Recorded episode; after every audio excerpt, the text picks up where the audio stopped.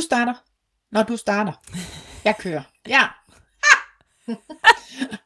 Skide godt. Jeg starter. Kører du? Jeg kører bare. Ah! Så kører jeg der næsten også.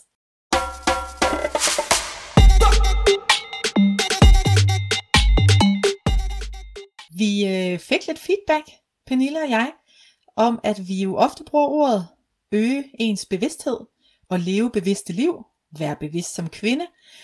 Og øh, så var der en, der sagde, jo, men det der ord er ikke sådan lige som mundret for mig. Jeg synes faktisk ikke, det er intuitivt. Hvad mener I egentlig med at leve mere bevidst og leve som bevidste hele mennesker?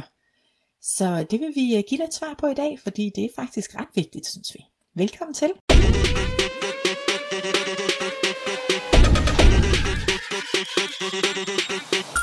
Velkommen, kære dejlige lytter.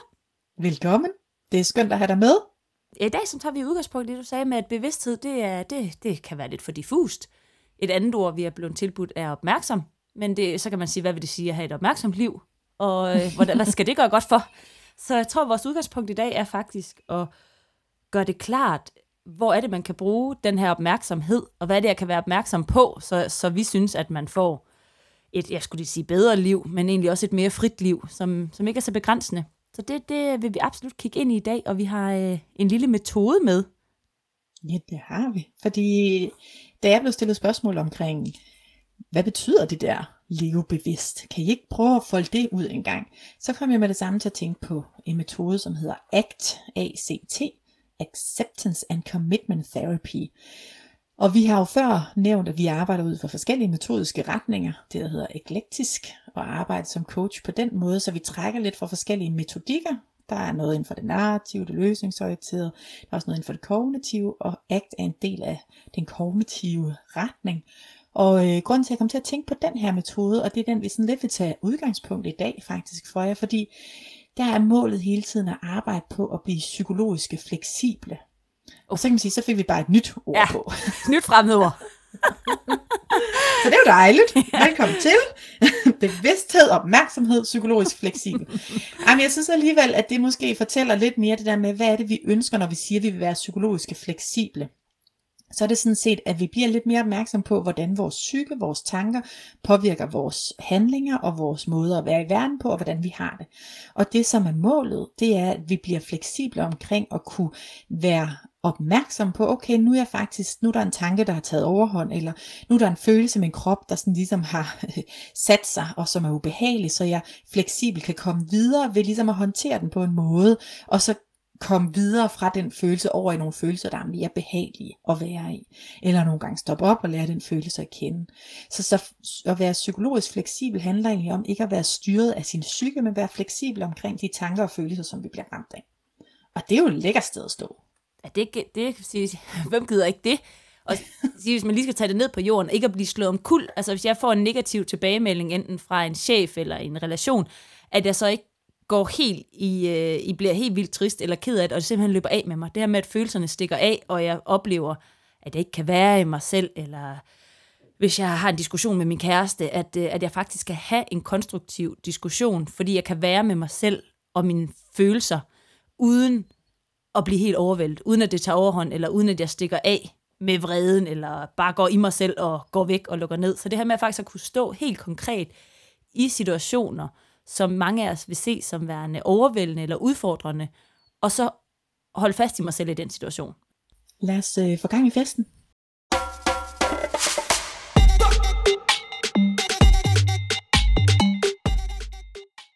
Okay. Skal vi tage den lige sådan ACT, sagde du. Acceptance Commitment Therapy.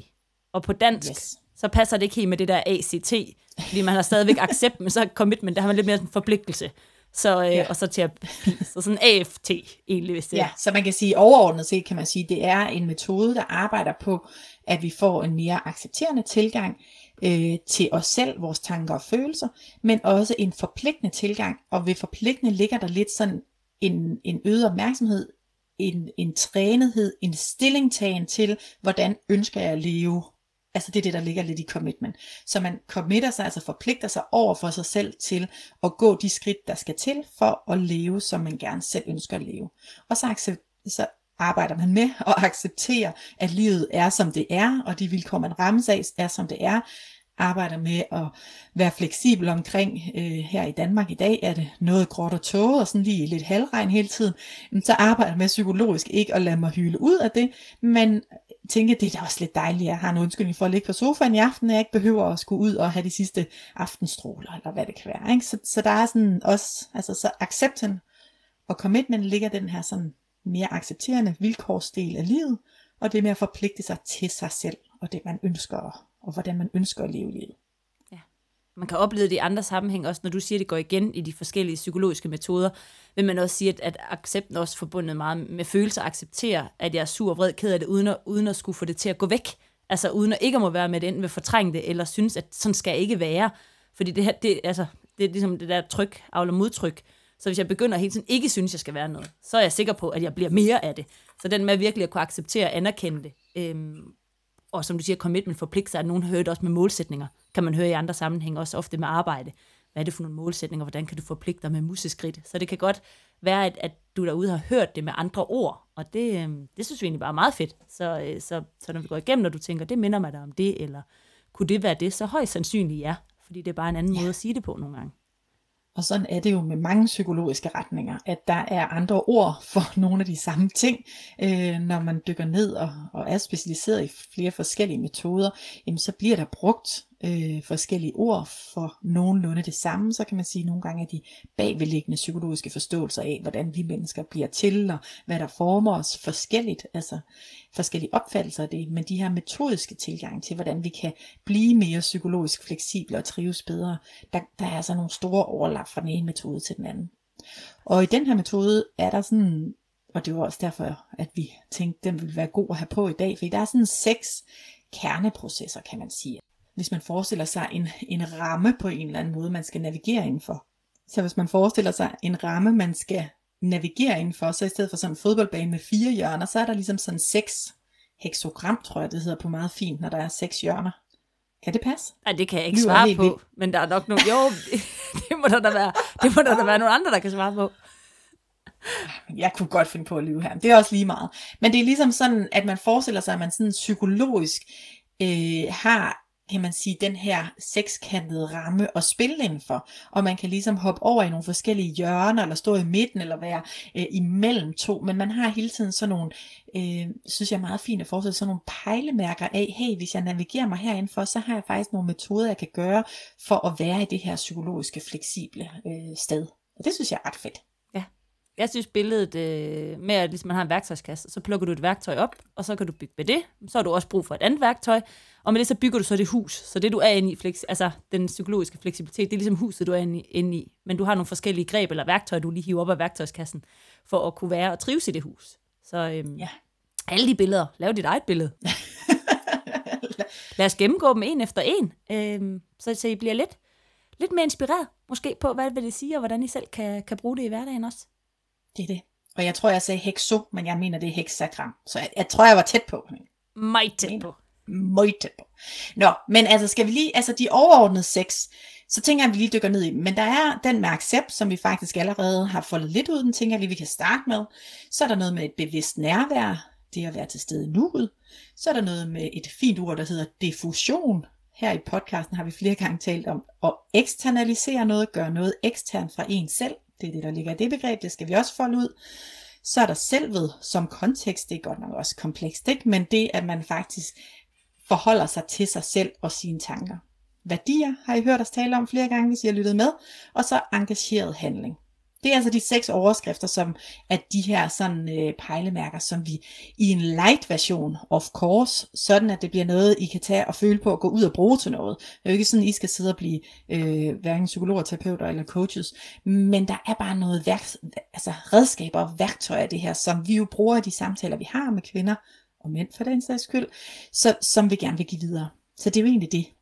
Ja, og så vi ved altid, at folk gerne vil kunne kaste en... Øh bedser vi så nogle gange ved middagsselskabet. Så i stedet for, når du nu får at vide, hvad det vil sige, at adskille sig fra noget, så kan du sige, nå, om du mener lidt diffusion eller eksternalisering, det er det ord, du leder efter. Så det kan du, øh, den, den må I gerne øh, bruge det, hvis I kan, på den måde også.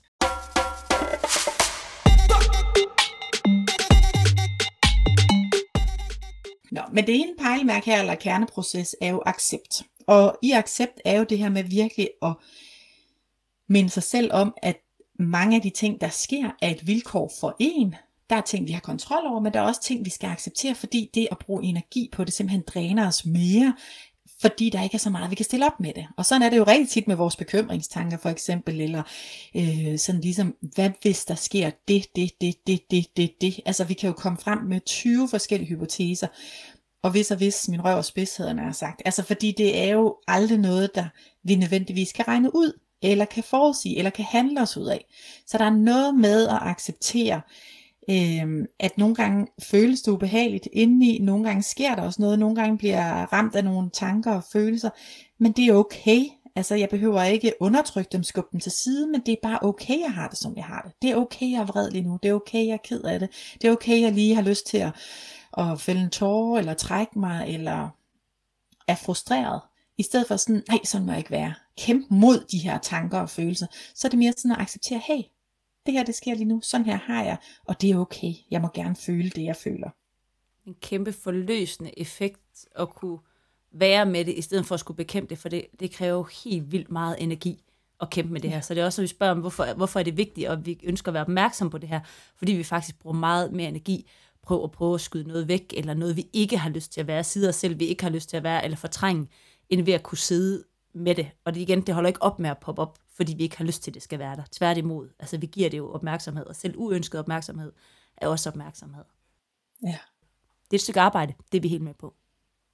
Det er jo det der med at kæmpe. Altså, jeg synes, sådan billedet ser det tit som, hvis vi går i kamp med vores, vores følelse, og hvordan vi har det, så bruger vi mere energi, fordi vi kæmper sådan for at få dem væk, end når vi blot accepterer og, og kærtegner havde nær sagt sagt, okay, rimelig ubehagelig, nederen doven følelse, at blive ramt af her, eller ikke at være god nok, mm, men det er faktisk rare bare at rumme og mærke den og være i det, så fylder den mindre, så skal jeg kæmpe mindre for at, øh, at, at holde den væk på en eller anden måde.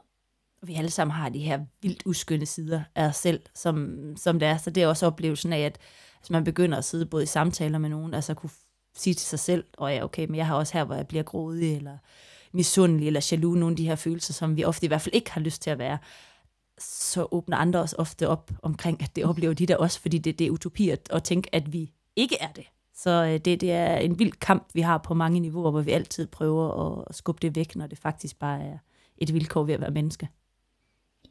Jeg, jeg laver nogle gange øvelsen, øh, når jeg taler med mennesker, at de kan skrive de tanker ned, og de følelser, de bliver ramt af, som, som de synes støjer i de relationer, de er i, eller de sammenhæng, de er i. Og så har de det her ark, skriver det ned på det, så ligesom her arket på sit skød der, hvis vi forestiller mig at skrevet på et stort af fire papir. Hvis så forestiller, at du sætter det op foran dine øjne, imellem den person, du sidder og snakker med, altså imellem dig og mig her, så er arket med alle de her tanker og følelser. Så godt se, så er kontakten til dig, den er lige blevet væsentligt dårligere. Ikke? Det er sværere sådan at være i den her relation, være i den her sammenhæng, øh, fordi jeg har lige nu alle de her tanker og følelser helt foran i bussen, lige foran øjnene på mig. Hvis jeg så begynder at mase imod dem. Altså hvis vi forestiller os, du pressede på den anden side af papiret, og sådan prøvede at skubbe dem væk og kæmpe mod dem, og så skulle holde kontakten med dig samtidig. Altså så, så er det endnu sværere for mig at holde kontakten med dig, fordi jeg lige nu slås for at få det her papir væk. Så det er sådan også bare et illustrativt billede af, når vi har de her ting med os, så støjer det tit i de relationer og sammenhæng, vi er i, fordi de hele tiden ligger, og jeg hele tiden forholder mig til, at jeg nu, siger nu noget klogt, og hvad tænker de andre, og jeg er god nok, har jeg noget at bidrage med, er jeg smuk nok, af altså alle de her bagvedliggende tanker og følelser, man kan være ramt af. Så det er også bare sådan en, en lille øvelse, man kan gøre for sig selv, og, og så få lagt det der papir godt bagud og sige, ja, kom du med her i rygsækken. Det er okay at føle mig ikke god nok, men det er bedre bare lige at være med. Kom du her. Få et kram. Og sådan har vi det alle sammen. Vi har alle sammen de sider. Det er en af de største ligesom, oplevelser, jeg har, når man åbner op omkring de ting. Altså folk har alle sammen noget at tage til bordet der, fordi det, det er oprigtigt et vilkår. Helt bestemt, ja. Godt, og den, øh, den næste pæl, vi tager op, pejlemærke, kerneproces, her i, øh, i tilgangen er jo bevidst nærvær, eller det at være til stede i nuet det er jo det her med, sådan, hvor, hvor mange også træner, og med god fordel kan træne mindfulness eller meditation, at vi hele tiden øver os på at sådan være lige her, hvor vi er, i stedet for hele tiden at være enten i fremtiden eller i fortiden. For det er jo det, vi tit oplever. Det er jo, at mennesker bekymrer sig om hvordan skal det må gå i morgen til den præsentation, eller i det møde, eller på arbejdet, eller evaluere dagen, hvordan opfangede de andre mig, hvad sagde jeg, var det okay det jeg gjorde, altså så vi er hele tiden enten i fremtiden eller i fortiden. Så det man træner i den her, det her sted at være for at være psyk- øh, psykologisk fleksibel, det er at være mere til stede lige her hvor vi er. Og tune ind på dig og mig, sidder og har en samtale, nu er jeg sammen med mine børn, nu er jeg sammen med mine venner, nu er jeg sammen med min partner, nu er jeg sammen med familie, fordi så er der ikke plads til alle de her bekymringstanker om fremtiden og fortiden. Så jo mere trænet vi er og bliver til at være til stede i nuet, jo mere øh, fleksibilitet og plads er der til ligesom at trives af tanken. Og når vi går rundt og ruminerer, og har tankemøller, det stikker af med os hele tiden, har, har vi jo også svært ved at tage nogle beslutninger og være mere konkrete, for der er så mange ting. Altså, der er så mange bolde, der bliver kastet op, og det, det bliver helt vildt uoverskueligt. Så hvis man bare forestiller sig, at man står og smider en helt røvfuld bolde op i luften og tænker, hvilken en skal jeg gribe, og hvis jeg ikke griber den, falder den så til jorden, for den er så er man allerede i gang. Og det er jo det, vi ser ofte, når vi går og planlægger og prøver at være på forkant og øh, skal synes, at vi også skal regne ud, hvad andre mennesker skal, skal kunne gøre. Så det er en kæmpe stor øvelse i netop den her mindfulness, og vi taler om at komme ned i kroppen, fordi kroppen altid er i nutiden. Det er sådan en fin en påmindelse, synes jeg, at, at hvis jeg går og begynder at tænke meget, og synes, hov, det stikker altså af, så øver jeg mig virkelig at komme ned i kroppen, fordi kroppen er kun lige her. Så kan jeg komme ned i min krop, så får jeg også kontakt om mere nærvær. Øhm, og men det er ja, en af mine favorittilgange, er jo netop altid at arbejde med de her grounding, både sådan helt fysisk, hvor man ligger sig ned, eller i spade er også en af dem, de her ting, men hvor man rigtig kan begynde at få kontakt fordi det er, det er lidt langt væk fra os mange gange, så det er, en, det er en træningssag, men noget, der virkelig kan være et virkelig godt værktøj til at slippe af med, med tanker og bekymringer og faktisk komme ned i nuet. Helt vildt, fordi det er jo meget sjældent, at, at, at mennesker egentlig ikke trives i det nu, de er i. Det er jo tit bekymringen om, hvad der må kan ske, eller hvad der kommer til at ske. Men det er hele tiden at træne sig, jo jo, men nu tager vi bare den her dag, og i morgen så tager du den dag, og så ser du. Eller så er du i situationen, og så mærker du, hvordan du har det. Altså det er med virkelig at få trænet selv til at være mere til stede der, fordi meget af det, der presser os som mennesker, er jo, at vi hele tiden bekymrer os for noget, vi ikke kan øh, kontrollere. Noget derude i fremtiden, eller evaluere noget, hvor, hvordan tænkte de munden, eller hvordan blev jeg opfattet? Men vi ved det jo ikke, fordi det er jo opfattet af nogle andre mennesker end dig. Så det er jo, sådan, det er jo virkelig spildte tanker. Ikke at jeg siger, at det er nemt, og så er vi jo tilbage til accept. Hvis de tanker kommer, så accepterer vi, at de er der, men vi vil ikke bruge mere energi på dem. Vi vil ikke gifte os med dem. Vi vil ikke engagere os i tankerne. Vi vil bare konstatere, at de er der, acceptere, at de er der, og så have fokus på nuet og hvad der sker lige foran os. Så det er sådan et andet, altså super vigtigt life hack, hvis du spørger mig, at træne sig selv mere, mere, mere til det.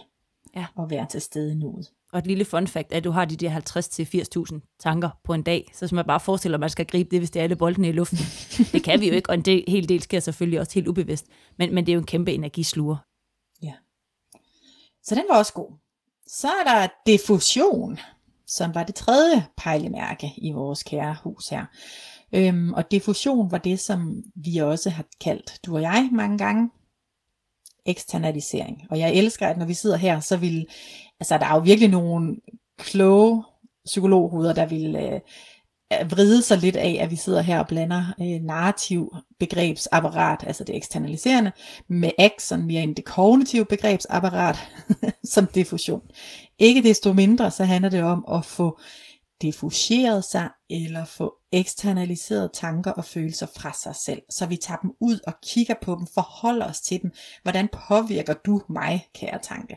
Så når jeg bliver ramt af ikke at være god nok, ikke at være en god nok veninde, ikke at være en god nok mor, eller hvad det kan være for tanker, hvad for en følelse bliver jeg så ramt af? Hvilken effekt har det på mig? Det gør det nemmere at få det ud, fordi ellers sker det, som vi to så mange gange har talt om, i det ubevidste bare styrer os derudad. Ja. Så hiv det tage det væk fra sig selv, ud i en armslængde og sige, bum, hej frygt, jeg kan mærke, at jeg bliver ramt af dig, jeg får ondt i maven. Nu tager jeg dig lige og stiller dig ved siden af dig, og så kan jeg stå og kigge på dig. Og nogen har netop det her med, at det er personligheder, som det kan faktisk være en del af mig, der sidder på en bestemt måde. Det er min frygt, eller det kan være en stor sort sky, eller hvis nogen ligesom har billedligt gjort deres følelser, eller eller andet, om du står her, og nu vil jeg gerne lige have en lille snak med dig.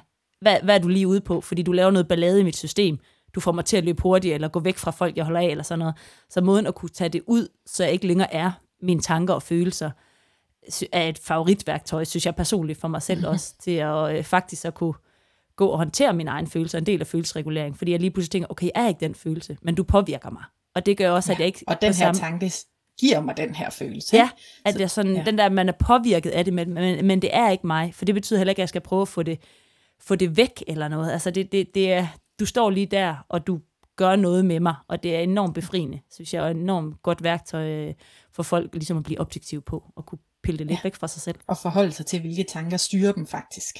Øh, fordi hvad får den tanke der til at gøre? Tit får vores tanker, når vi ikke er bevidste om, hvordan de er, også til at handle på bestemte måder, fordi så prøver vi at undgå noget, vi helst ikke vil blive ramt af, af følelser, eller vi prøver at opnå noget, så vi gør noget bestemt for at ligesom øh, tilfredsstille de her tanker. Men når vi får ud og kigge på dem, så lige tage stilling til dem, så er det nogle gange nemmere at lave bevidste handlinger.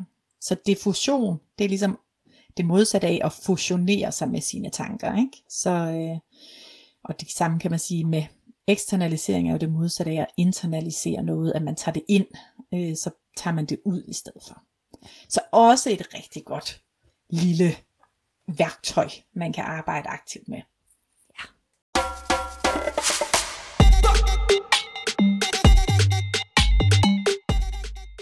Skal vi have en favorit også? Det er jo værdierne. Ja, kom med den. Man kan sige, at der er mange favoritter, men øh, vi to har arbejdet meget værdier og har talt om det tidligere. Vi har en hel episode om værdier, fordi det er så grundlæggende et fundament for, at, at Ja. vi oplever, at vi har mening i vores liv. At når vi er i, arbejder i tråd med vores værdier, så oplever vi det som meningsfyldt. Og så kan vi stå i svære situationer, større udfordringer følelsesmæssigt, hvis vi oplever, at vi agerer i tråd med vores værdier. Så er der noget, der ligesom er rigtigt inde i os. Den der oplevelse af, at, øh, at jeg er, hvad hedder det, tro mod mig selv. Det har en kæmpe, Ja. kæmpe styrke. Og det kan også hjælpe en til ligesom at, at tage nogle beslutninger om, hvad, hvad skal jeg vælge her? Hvad skal jeg prioritere? Så jeg synes også, det er sådan et meget godt øh, værktøj til at prioritere, fordi hvis vi har styr på, hvad er vigtigst for mig? Hvad er mine tre, fire, fem vigtigste værdier? Hvordan ønsker jeg at leve mit liv? Så er det meget nemmere at tage de her beslutninger, hvor vi nogle gange skal gå glip af noget. Her taler jeg lidt til mig selv, men også til mange af jer, der lytter med. For det er jo, ingen, det er jo simpelthen sandheden, at øh, FOMO er en ting. Og når vi så kender vores værdier lidt mere, så kan vi sige, okay, men det er vigtigere for mig, at X, Y og Z derfor bliver nødt til at tage den her beslutning lige nu. Øhm, og, og derfor kan man leve lidt mere øh, bevidst. Nu kommer vi tilbage til det ord, nu prøver jeg at finde den. Men det er jo det, der ligger i at leve bevidst. Det er jo, at vi har taget stilling til, hvordan ønsker jeg at leve, hvordan ønsker jeg, når jeg skal kigge tilbage til mit liv, og på mit liv, når jeg en dag kommer dertil, hvordan er det så, jeg ønsker at, at kigge tilbage, og hvad er det, jeg ønsker at have opnået, og hvad er vigtigst for mig? Øh, og her er værdierne jo bare gode, gode øh, pejlemærker for, hvordan vi skal træffe valg, og, og hvad vi skal, hvordan vi skal Og- agere i verden. individuelle og meget personlige. Du sagde det her netop med, at når vi tager valg, at vi ofte har et, et pres på at gøre det, som måske mm, ja, den person overfor der beder dig om. Det kan også være samfundsnormer eller andet. Vi synes, vi skal være med på den, på den norm. Og til at kunne sætte sin egen grænse og gå sin egen retning, der er det den her værdi, der vil være min, altså simpelthen min, min, øh, mit lille kompas til at sige, ej, det, det, lyder virkelig, det lyder virkelig fantastisk det er ikke lige noget for mig. Det kan også være et jobtilbud eller andet, fordi hvis jeg, hvis jeg er klar over, hvad det er, der er vigtigt for mig, hvad det er, der giver mig mening i livet, så kommer jeg ikke til at træde helt forkert og gå derfra og sådan tænke, åh, det var lidt skidt, og værdier, som vi arbejder imod over tid, giver jo netop stress og det her udbrændthed og andet, fordi der er noget, der ikke er i synk ind i kroppen. Så hvis jeg hele tiden løber efter andres interesser, andres værdier, det andre synes, jeg skal, så kan jeg meget hurtigt komme til at følge sådan en sti i livet, som, som faktisk ikke var min egen, og, og det vil være mangel. Det vil ikke være meningsfuldt, og ofte noget, vi sådan på sigt, hvis Ja, brækker nakken på. Altså, det er rigtig tit, alle de stress-samtaler, øh, samtaler, jeg har, det er jo virkelig ofte, at folk er kommet væk fra deres egne værdier i det arbejde, de laver, øhm, og, og ligesom ikke kan kende sig selv, og hvad det egentlig er, de gerne vil. Øhm, og derfor skal tilbage og finde ud af, hvad er mit fundament? Hvordan kan jeg stå trygt igen? Fordi så kan vi klare ret meget pres igen. Og det er jo øh, den femte ting, øh, kan man sige, det er engageret handling, et af de her øh, øh, pejlemærker inden for ACT-metoden, og det er jo totalt i tråd med værdier, fordi det er jo netop, når vi så tager de handlinger, der, der ligesom er handlinger, der hænger sammen med det, der er vigtigt for os, så er det det, der er engageret handlinger. Så det er, når vi sørger for at gøre det, vi synes er vigtigt, og de værdier, vi står på. Så, øh, så de er næsten to uadskillelige, kan man sige, og dermed også en, vi allerede har været godt omkring her, fordi det er, når vi så tager, altså at vi øh, kender vores værdier, men også at vi aktivt gør det så. Altså når vi ved, det er min værdi, okay, hvad skal der så babyskridt, lavt frugter til, for at gøre mere af det? Når jeg ved, at jeg gerne vil have overskud, også i de mørkere timer, jamen så må jeg aktivt gå i seng en halv time før, fordi jeg ved, at søvn er vigtigt, når vi ikke får så meget lys. Altså det her med sådan at, at hele tiden tage nogle aktive, engagerede handlinger på bagkant af, hvad det er, vi synes er vigtigt.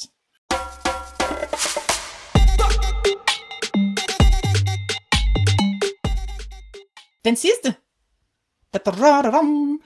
Det er også den, der har det irriterende største navn, hvis du spørger mig. Men selvet som kontekst. Altså, selvet det er en tanke om, at der er noget, vi er os selv, jeg er Nana, fordi jeg kan forholde mig til mine tanker og følelser. Jeg kan forklare dig, Pernille, om mine tanker og følelser, hvordan det er. Og derfor må der være noget andet. Altså, jeg kan ikke være mine tanker og følelser i og med, at jeg kan snakke om dem. Så selvet som kontekst er ligesom, at jeg forholder mig til mine tanker og følelser, hvad de fortæller mig, hvordan de er i min krop. Jeg forholder mig det, at, til det ud fra mit eget, altså jeg som Nana forholder mig til det. Ja, det er bøvlet. Jeg kan godt høre, det er bøvlet. Jeg ved, hmm, altså kan det hjælpe der med mentaliseringsevne, på en eller anden måde kunne se sig selv udefra, andre indenfra, men, men som om det egentlig er mig, at det er mig selv, jeg ser, altså det, være subjektiv og objektiv, at jeg ikke at jeg ikke er det, men jeg skal observere mig selv. Ja, at man, man, tanken er, at ens tanker og følelser ændrer sig, men det gør jeg eller mig selv ikke. Altså jeg er mig, og det har jeg været hele tiden. Fra jeg har haft en indre dialog med mig selv, så har jeg været Nana. Men hvordan jeg har det, og hvordan jeg tænker, og hvordan jeg agerer, det ændrer sig. Men, men jeg er jo mig uanset. Og det at huske på det, at jeg er ikke mine tanker, jeg er ikke mine følelser, jeg er ikke mine handlinger, jeg har et selv indenvind. Det er, at hvis man så putter det selv ved som kontekst, altså når man forholder sig til det, så, så bliver man ligesom hævet helt væk fra og ser sig selv udefra. Jeg vil bruge ordet, at man har en kerne, og den kerne, den, den er uforanderlig. Så ja. kernen er stadigvæk mig, og den er stadigvæk rod. Det kan også være et træ, den er stadigvæk rodfæste. Og så er det fint nok, der lige kan komme nogle blade på mig og blæse væk, men selve kernen af mig er den samme uanset om man er påvirket af følelserne. Og som værktøj er det jo netop at huske på, at jeg er, jeg er mig selv. Uanset hvad der sker med mig, så er jeg jo stadig mig. Ikke? Altså, og, og mine venner og familie og alt det, altså det er mig, mig. Og det har hele tiden været mig, uanset hvad jeg så kom til at sige eller gøre, eller skuffe eller ikke skuffe, så er jeg stadig mig.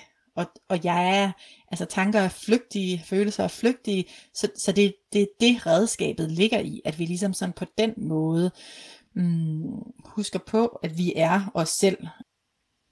Og det er ligesom et sikkert sted på en eller anden måde at finde hjem til. Altså jeg står stærkt uanset, hvordan det blæser, hvad der sker ham siden, så, så har vi ligesom det her fundament, som jo altid er mig. Som du kan opleve verden ud fra på en eller anden måde. Ikke? Altså som dit selv, altså du kernen oplever ligesom verden. Og, og den kan du vende tilbage til og sige, nå, nu skete der det. Interessant. Nå, det må jeg acceptere. Det vil jeg forholde mig til sådan her. Hov, nu bliver jeg ramt af den tanke. Nå, interessant, hvad gør den, den, hvad gør den ved mig? Nå, den vil gerne have, vil jeg selv det? Altså, at man ligesom tager sig selv alvorligt og tager stilling til, hvad vil jeg selv? Ikke styret af tanker og følelser og, og begivenheder ja. udefra på en eller anden måde. Den er, det er et af, de, det er et af de, de, de gode værktøjer, som jo egentlig bare gerne skal være der hele tiden, kan man sige. De andre er lidt mere sådan pick and choice ud fra, hvilken situation, ja. hvor den, lige den her med selvet, den, den er sådan lidt mere forankret. Det vil jeg nok, det vil jeg nok ja. sige. Og hvis vi sådan overordnet øh, tænker jeg på at, at ramse dem op, vi havde igennem det her accept, bevidst nærvær, diffusion, værdier, engageret handling og så selvet som kontekst. Jeg synes jo også, en, når jeg sidder med det, hvis man skal sådan ramse det op, vil jeg jo nok aldrig på denne her måde, fordi det kan blive meget, og man kan sådan tænke, nej, nej, nej, nu kan jeg slet ikke overskue hvad jeg skal gøre med det. Fordi at, hvor, ja, hvor var det lige gerne? Hvordan skulle det hjælpe mig? Altså, at have alt det her. Håbet om at hjælpe er at, at være klar over, hvilke værktøjer findes der egentlig? Og så igen, den her opmærksomhed på, vi, vi er bare ikke vores tanker og følelser. Og opmærksomheden på at kunne få en lille splitsekund, det er måske det mest givende værktøj, synes jeg, at når jeg er ved at være ramt af en situation, jeg synes er vildt ubehagelig, måske er det en optrappende konflikt, at jeg i det øjeblik er sådan, hov, nu prøver jeg lige at tage det, lidt afstand til det her. Eller nu prøver jeg lige at se mig selv udefra, så jeg kan bruge det jo i hverdagen. Så jeg faktisk kan bruge det, når mig og min kæreste står og har en diskussion. vi er på vej ind i et mønster. Jeg kender godt mønstret. Jeg kan sjældent stoppe det. Men hvis jeg i det øjeblik inden kan se, øj, nu er vi lige ved at gå den sti, som vi har gået rigtig mange gange. Hvis jeg nu her kan holde det her til en anden samtale, og i stedet for at gå med mine følelser og hoppe på den vogn og ligesom fyre det hele af, kan stå her og få en konstruktiv snak, så hjælper det den relation. Så det med at kunne gøre det konkret, at når jeg bliver ramt, for eksempel af følelser, at tænke, mm. okay, lige nu har jeg ikke tænkt mig at diskutere med dig, følelsen af at blive vred. Nu har jeg tænkt mig at acceptere, at du er der. For, altså, så hele tiden at kunne gribe til værktøjerne, fordi et af dine værdier er kærlighed, for eksempel. Altså, og, og derfor er det vigtigt for dig at bevare kærligheden, og derfor tager du det, den engagerede handling og trækker dig ud af, af den følelse, der er ved at få dig til at gå ned ad en anden sti. Så på den måde er det jo noget, I langsomt når I lytter med her, kan sige, oh, det der, det gav mening, det vil jeg prøve at have lidt mere fokus på. Og det der lidt mere fokus på, det er jo det, hele den her podcast handler om. Altså at blive lidt mere opmærksom, lidt mere bevidst omkring, okay, hvad er det for et liv, jeg ønsker at leve? Hvilke skridt ønsker jeg at tage? Fordi vi ved bare, hvis vi ikke gør det, så sker livet. Og så styrer tanker og følelser vores handlinger. Men jo mere fokuseret vi kan blive, jo mere vi er opmærksom på, hvilket liv vi ønsker at leve, jo mere bevidste lever vi det. Og og deri ligger det der med at være psykologisk fleksible. Og det ønsker vi jo, fordi vi ved, at så trives mennesker bedre, og så har de gladere liv, og mere sjov, og grin, og humør, og altså mindre stress, og depression, og efterårsblues, og alt det her. Så der er jo, der er jo større, der er jo større formål. Vi skal gerne have, det, gerne have, at vi netop kan stå mere, altså jeg er ikke så glad for det ord robusthed, men, men det, jeg tror mange sådan, har hørt det så mange gange, at de tænker, det vil jeg også gerne være, eller det lyder godt, eller sådan, som, som, som det jo også er, på den måde, man ikke bliver slået af pinden. Så det er, det er simpelthen målt at blive med at dele ud af de her små værktøjer, som vi bruger, og som vi ser virker til, at vi hver især, både dig og så os, kan, kan stå lidt, lidt, lidt stærkere og, og stå godt. Og i hvert fald fra det der meningsfulde sted, hvor, hvor, hvor jeg har et liv og gør de ting, som giver mening for mig. Altså, som jeg virkelig uh, sætter pris på. Ja, det kan vi lide.